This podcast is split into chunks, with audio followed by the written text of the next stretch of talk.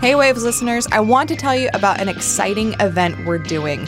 Do you love Succession? Want a deep dive into the show's feminist heroes and villains and hear smart women investigate the fashion, power, and relationship dynamics of one of HBO's biggest shows? Join the Waves for a very special Women of Succession virtual event exclusively for Slate Plus members. It's on Tuesday, May 23rd at 5 p.m. Eastern, and you can sign up now at slate.com slash waves event. And if you aren't a Slate Plus member, sign up now and get your first three months for only $5 at slate.com slash the waves plus. That's slate.com slash the waves plus.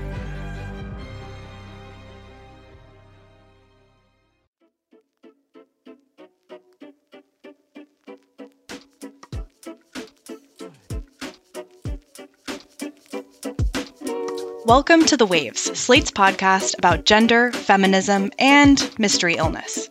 Every episode, you get a new pair of feminists to talk about the thing we can't get off our minds. And today, you've got me, Eleanor Cummins, a freelance science writer and regular Slate contributor. Later in the show, I'm going to be joined by the incredible Allison Behringer, host of the award winning podcast Bodies, now in its fourth season. I always come back to stories about embodiment. Why are people getting Botox in their 20s? Do 60 second exercises actually work?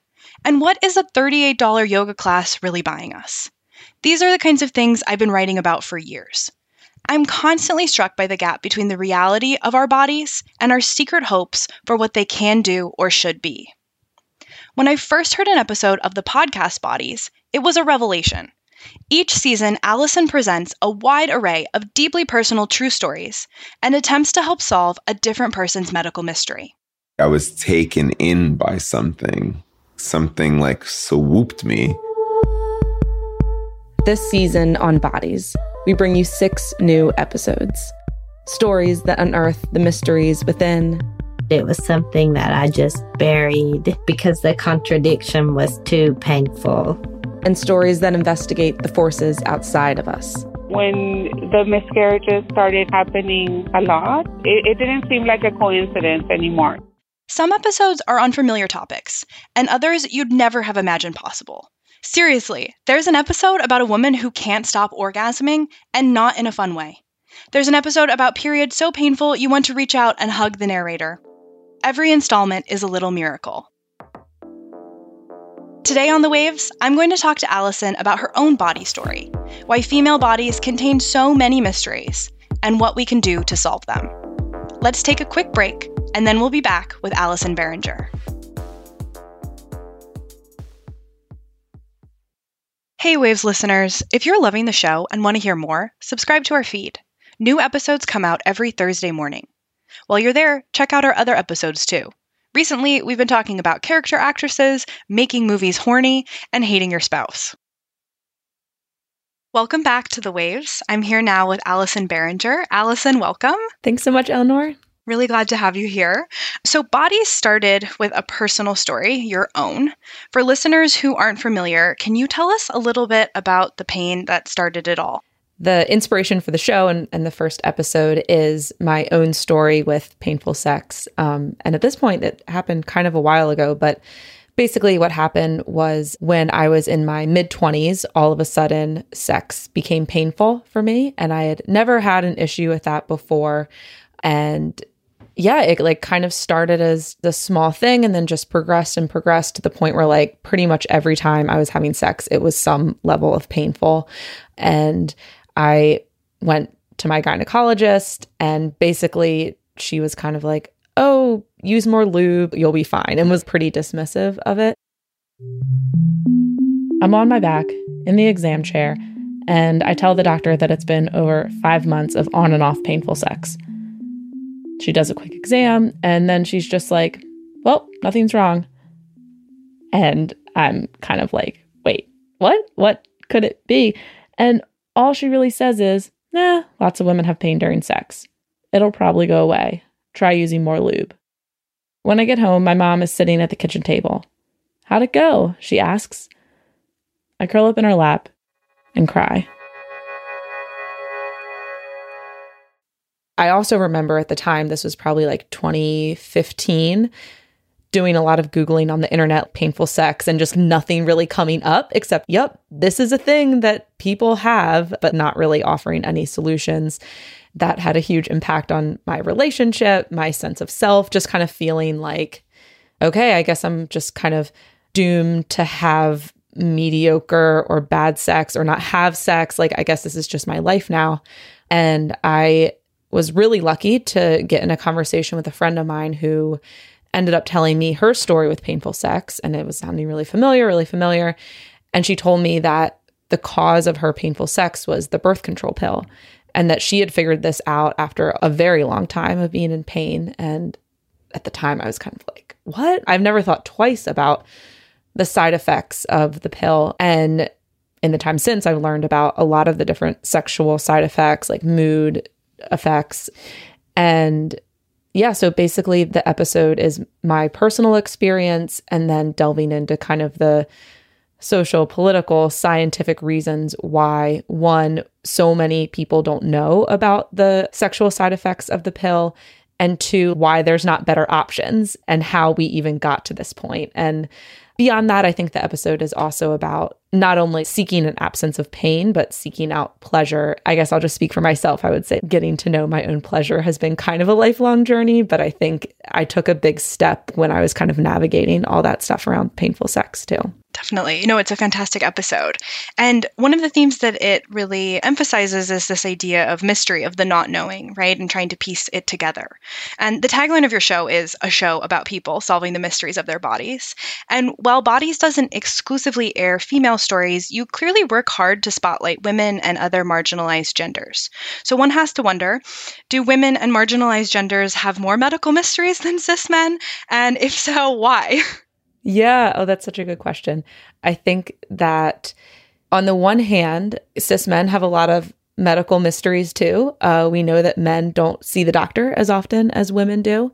So I don't want to say men never have any mysteries or men never face any challenges with the medical system because they do. But pretty much every episode that we've done, it's revealed like some other layer why women and marginalized genders have a harder time either figuring out what's going on with their bodies or getting the help that they need. We haven't done an episode about endometriosis, but I think it's um, a condition probably a lot of your listeners are familiar with. And I think the statistic is it takes someone typically like 10 years to get the help that they need after onset of symptoms. We've just seen this over and over and over again in all the stories. Like we did an episode about fibroids, and we also looked, in addition to sexism in medicine, we looked at the intersection of racism and how Black women experience four times the severity of fibroids. And yeah, so it's not only the gender layer, like there's a lot of other layers that are impacting care too. I think it's so fascinating how each episode, as you said, sort of um, continues to peel away at this onion, right? Of why this is happening to so many people again and again and again. And it's impossible for me to choose a favorite episode, um, but one story that is seared into my brain is Stacy's from season two. So, for those who haven't listened, Stacy was for several years in a physically abusive relationship. She eventually left her partner, but suffered from strange symptoms. We're talking brain fog, exhaustion, hair trigger anger before being diagnosed as having a traumatic brain injury from repeated head trauma. So that's a diagnosis mostly uh, discussed in terms of football players, right? Um, but you argue in Bodies that there's reason to believe it's affecting many domestic abuse survivors too. I would just get upset over the least little things, like a smell. You know, just cooking something and it would set off a migraine and I would just lose my temper and be like, Why'd you have to cook that? And they're like, What did that monster do to you? I started thinking, Did he change me? You know, am I like him now? And I couldn't understand why I was losing my temper and just getting out of control with rage my sister, she's like, Who are you? You are not my sister. And I was like, No, I'm not. I've gone through enough. I've changed. Can you tell us a little bit more about what it was like reporting that story? And is there reason to think we're making progress on some of these gendered biases in medicine in the years since an episode like Stacy's aired? Yeah, so to speak to the reporting process a little bit. So this was actually an episode that was pitched to us by a producer named Mervyn DeGanos, and he had been looking into this and was like, I think this would be a good fit for bodies. And he had actually first interviewed this researcher named Dr. Eve Valera, and she's kind of been at the forefront of this research around traumatic brain injuries and women and people in intimate partner violence situations. And behind the curtain a little bit with our reporting process, he came to us and was like, I think this would be a great idea. And we're like, great, this is totally a bodies episode. And then since all of Bodies episodes, it doesn't matter how interesting the idea is, we really need to find a person who has experienced this firsthand, who is in a space to talk about it, uh, which isn't always easy for Bodies episodes because we tend to sometimes cover some pretty tough topics, and find a person whose story is kind of representative of the research that we're doing. So Mervyn basically like talked to maybe five or six people. I spoke to them as well. And then Stacy was the person who seemed like most willing, most able to kind of tell her story. And just it kind of matched what we were looking for. And your question about like, have things changed? Have things improved? I mean, the statistics coming out of COVID era tell us that domestic violence incidents increased tremendously during COVID. And so we can kind of imagine that probably there's more people who've experienced traumatic brain injuries in these contexts. At the same time, I think that more people are talking about this, more word is getting out. Dr. Valera is continuing to do great research about this. I actually got an email from a person who does trainings with police officers about how to handle domestic violence situations there's a scene in the episode, something that happened to Stacy, where there was an incident where her partner was extremely violent. The police came and they were asking her questions, and she had just had a traumatic brain injury. And so she was kind of dazed, unable to explain what happened, which to an untrained law officer might look like someone who wasn't really hurt or like didn't really know what was going on. And so one of the number one things that healthcare providers or people involved in these situations should know is like what the signs are for traumatic brain injuries. And so anyway, this woman who was training police officers reached out to say like I shared this episode as part of my training and I had more than one person come up to me afterwards and say, "Wow, I never considered this. Thank you so much for sharing this. I'm now going to like approach my work differently." So, I think it seems obvious, but like truly getting more information out there, letting more people know the facts of this is really empowering and can really make a difference, I think. Yeah, absolutely. It's incredible to get to hear some of the impact that it's having. And I think the way that the stories are told, right, and the amount of time that you spend with each person as a listener, you know, it's maybe a half hour out of your day, right, just really focusing on one person's experience is so impactful. And it can do things that data can't necessarily do on its own. I wanted to ask as well.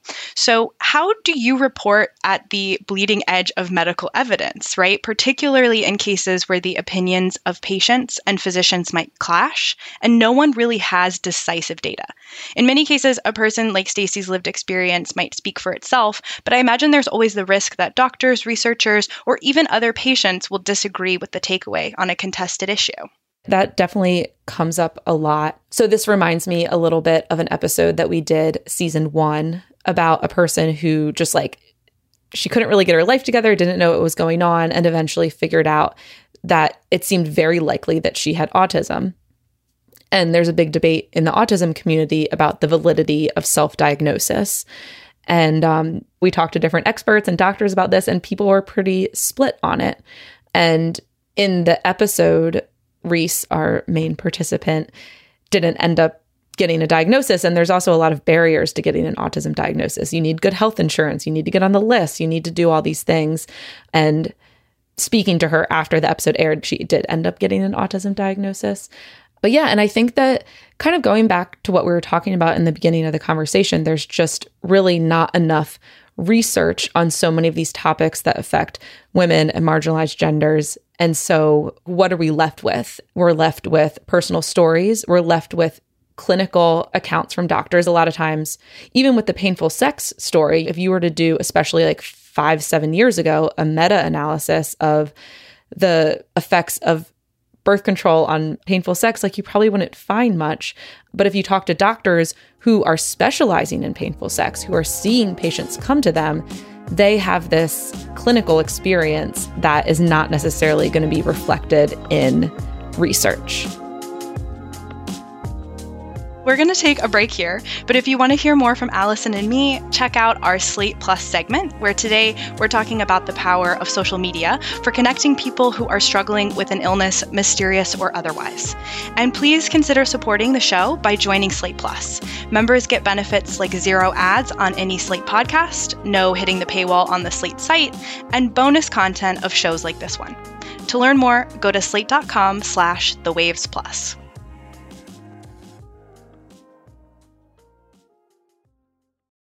When you visit Arizona, time is measured in moments, not minutes. Like the moment you see the Grand Canyon for the first time. Visit a new state of mind. Learn more at hereyouareaz.com. Welcome back to The Waves. I'm here with Allison Behringer. So, Bodies began as a show about medical mysteries, usually in terms of one patient's experience. But as the series has evolved, your definition of a good medical mystery has continued to broaden. It's not just in the individual, but also in the system, as in the case of a wonderful episode about a Los Angeles school that was connected to decades of miscarriages, headaches, other strange symptoms, and ultimately turned out to have been built on top of a toxic dump. Anytime we went outside, out in the playground, I always felt nauseated and I always had a severe runny nose. As a kid, I didn't connect the tar with feeling sick. I didn't connect that. Can you tell us about that process of expanding the show's aperture? After the first two seasons, realized that there were topics that we were really interested in that didn't quite fit neatly into that formula of like one person solving a medical mystery. And so we had heard about people in the community were having a lot of health issues. And then the community basically discovered that this school um, that they were sending their children to, that a lot of teachers in the community were working at, uh, was actually built on a toxic dump. It took years of activism to clean up that site that idea was kind of born out of wanting to look into environmental racism, the connection between environmental disasters and our health. So for this episode, we instead of just meeting one person, you meet a community of people that are kind of trying to solve a mystery about their community often the podcast sort of shows how the personal and the political are butting up against each other and spinning out into the real world. I think, for example, of just how many people you've spoken to who are struggling because of systemic racism, systemic sexism, just plain financial burden in trying to understand what's wrong with them. Nothing showcased the intersectionality of health better, faster, or more broadly than COVID 19. And I wanted to ask how, if at all, the pandemic has changed you or changed the show? On a very practical level, during COVID, we adapted and did a lot of remote recordings and all of that and kind of had to work around it. I think that in a lot of ways, COVID just kind of laid bare the, the thing that we've been saying all along with this show, which is that health is not individual. Health is impacted by all these societal forces. It's impacted by money. It's impacted by politics. For example, we saw the ways that COVID disproportionately affected Black communities. And that I think illustrates the way that healthcare in this country is not equal. Like people aren't getting the same access to care. And in terms of the show, I mean, I think to be totally honest, I and I think other members of the team came out of kind of that first like six months of COVID. We had just published our second season kind of exhausted and just really kind of beat down by just the realities of what was happening. I'm sure like everyone can relate to that. Um, and so when we set out to do the third season and also the fourth season, I think we really wanted to continue to hold ourselves to a high standard and chase those hard stories and not shy away from stories that included trauma, for example, because that is what is a part of a lot of people's experiences with their body, but also really look for opportunities to like bring joy and levity into our stories. So we did an episode last season about herpes, which obviously uh, STI is not funny or light necessarily. However, the person who tells their story in that episode, Kelly, is just funny and brings some funny anecdotes. And she gets serious and personal and emotional and, and, all the things that you would expect. But that was an episode that we had some fun with. And she kind of guided us down a more fun approach to an episode. And i think that one of the things that i love hearing from people is when they listen to an episode they're like oh i love kelly. I'm like i love kelly too. She's so cool. I don't know how I made sure, but I was determined that I wouldn't be ashamed of having sex if I wanted to have sex, I had sex. And I liked it. I enjoyed it. And this coming season, we have an episode that's all about touch. And so it's just kind of a fun, poetic exploration of different people's experiences with touch. That's fantastic. Yeah, Kelly is lovely. She's like the ideal mom. She's just funny and forthright. Wonderful to hear her experience. Do you think that the pandemic has changed, in particular, how we view women's health in any way?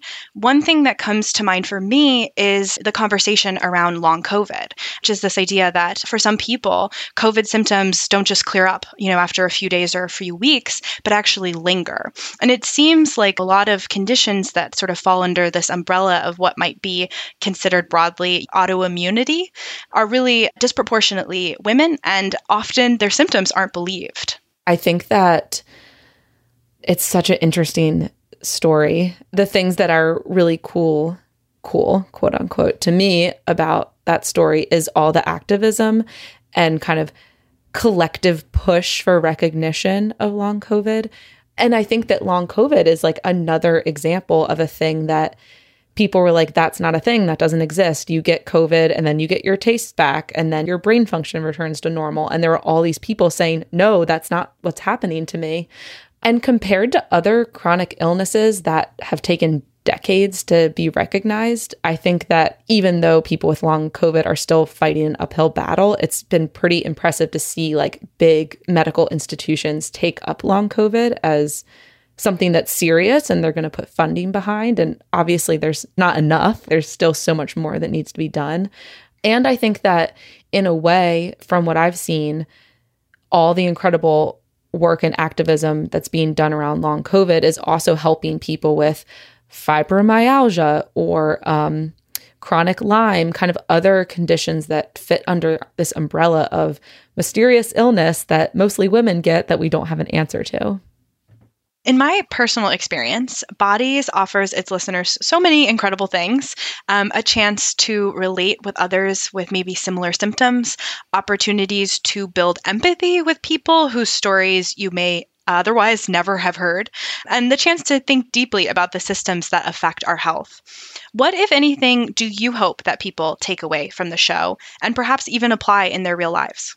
I hope people take away a lot of the things you said, building empathy for other people's experience. I mean, so many of the people that we talk to, like if you met them when they were in the height of of what they're describing, you probably wouldn't know, right? So I think it's a good reminder of how many people you're encountering probably every day who have something going on that they're not talking about. The other thing that I believe so firmly in, and I think this was a big inspiration for bodies, is just talking about your maybe embarrassing, maybe vulnerable experience like really has power to help people. And yeah, th- maybe that sounds cheesy, but I think it's super, super true. And I think that the people who uh, have participated on bodies are like really doing this big service by putting their story out there. And you know this as someone who's creating stories and creating things for people to share. It's like someone might have had this experience themselves and then be able to share the episode with someone else. Like, for example, we did an episode about a person with PGAD, which is essentially when you're having uncontrollable orgasms. And it's like, you know, haha, that sounds fun or funny, but it's actually like a horrible condition. The suicide rate is really high. And um, I spoke with a person, I was like the fifth person that she had told about this. And she told me that after the episode was out and stuff, she would send the episode to people to almost explain succinctly like what had happened to her. And of course the episode isn't going to capture her whole experience, but this kind of work can serve as a communication starter between people, between generations, or between people who are like maybe a little bit nervous to talk about painful sex or something. But by sending the episode, you can kind of start a conversation. Thank you, Allison. Yeah, thank you so much. That's our show this week. The Waves is produced by Cheyna Roth and Tori Dominguez. Daisy Rosario is senior supervising producer. Alicia Montgomery is vice president of audio. We'd love to hear from you. Email us at thewaves at slate.com. The Waves will be back next week. Different host, different topic, same time and place.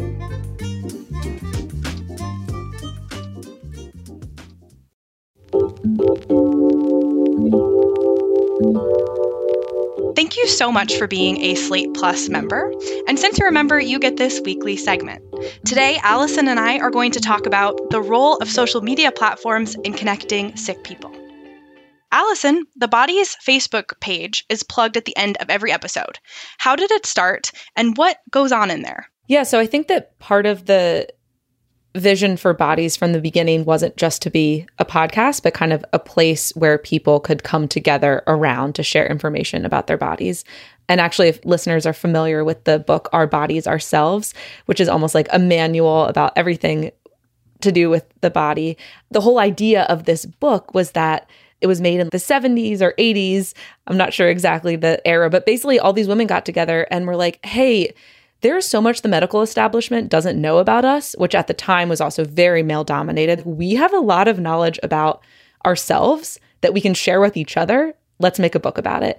And so even the name Bodies kind of is inspired by that. And I feel very inspired by that work. And so we thought, well, wouldn't it be cool to kind of bring listeners together in some place? Facebook is that. I mean, ideally now there would be some like other platform where people are coming together, but that's where we are. We're on Facebook. And it's really funny because I remember talking to my then colleague, Kristen Lepore. We were kind of trying to brainstorm around launching the group. And we were like, okay, we'll plug it at the end of every episode. And we'll have to like come up with a bunch of questions to get people talking in there, little prompts. And what was really incredible was that after the first episode aired, people start joining, people start joining. We're like up to 100 members. It's more than my mom and my roommates in the Facebook group. And we like maybe posted one prompt and then we realized we didn't have to. We just didn't have to do anything. People were in there. People were sharing resources. People were reading, like, hey, I live in Seattle. Does anyone have a recommendation for a gynecologist who knows about fibroids? And then, like, someone was like, great, I've gone to this person. You should check her out.